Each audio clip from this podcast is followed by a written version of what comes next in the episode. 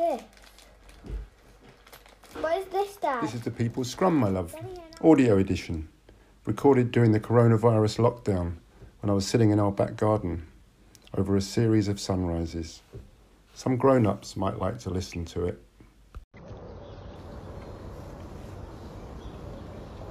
Riding a Dinosaur. This essay was written in 2009 in response to the news that the CEO of the Project Management Institute, the PMI, had been invited to give a keynote talk at the Scrum Alliance gathering that year.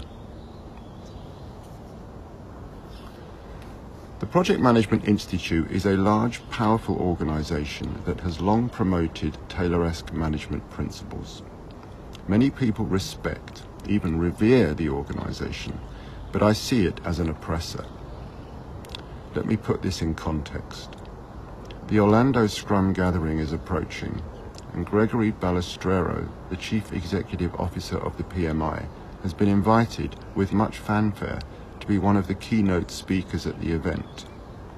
I object to this, not because I have anything against the man, I'd never heard of him until now, but because I feel uncomfortable with the idea that the Scrum Alliance is turning to the PMI to learn what?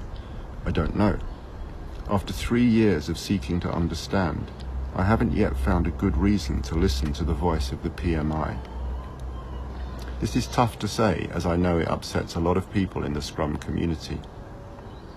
Inviting someone to do a keynote speech implies they have something important to say, something that we need to hear. Balestrero, the man, may have something important to say, but Balestrero, the CEO of the PMI, does not. The PMI is an outmoded organization which represents and promotes a particular way of working now known to be largely flawed in the context of software development.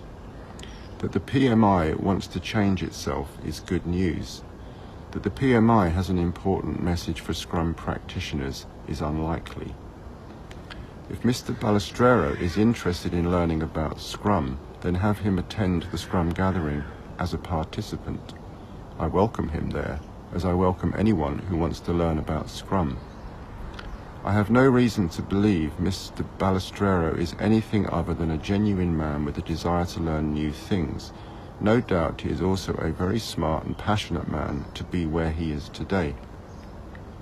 Such drive and passion are always welcome in the Scrum world.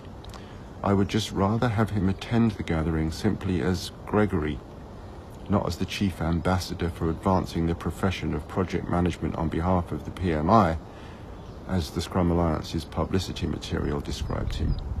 I have no interest in hearing powerful messages about the importance of project management in, in achieving success in today's global business environment. Blah, blah, blah. The corporate rhetoric is tiresome, and I don't buy it.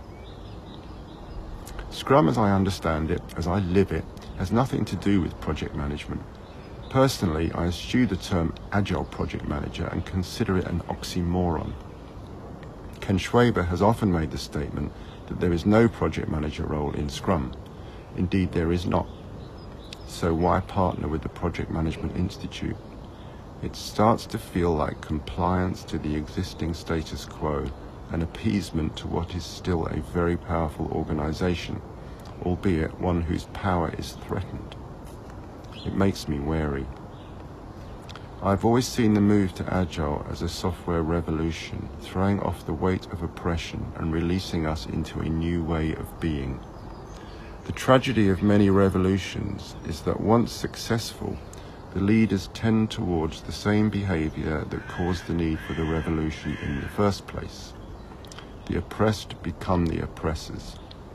That is, they take on essentially the same behaviors because they don't know how else to behave.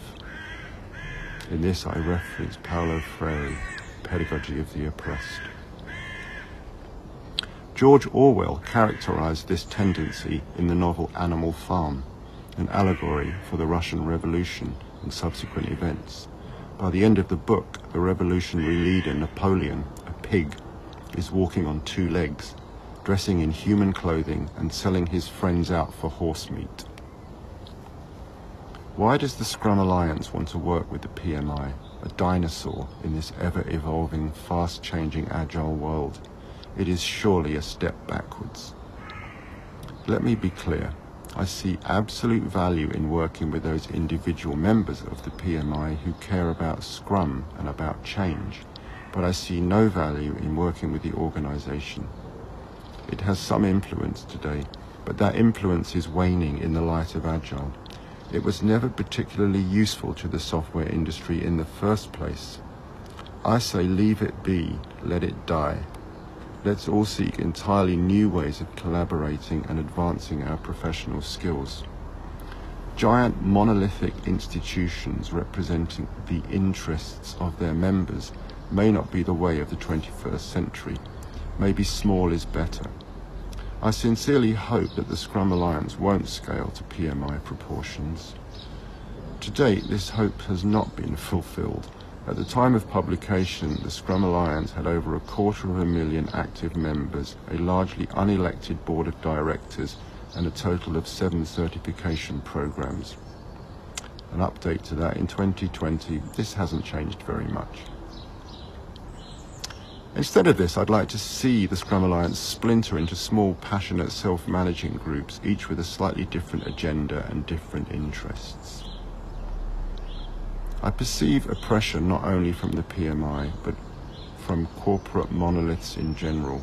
They are by definition incredibly heavy and immovable. I'm uncomfortable with the burgeoning relationship between the PMI and the Scrum community,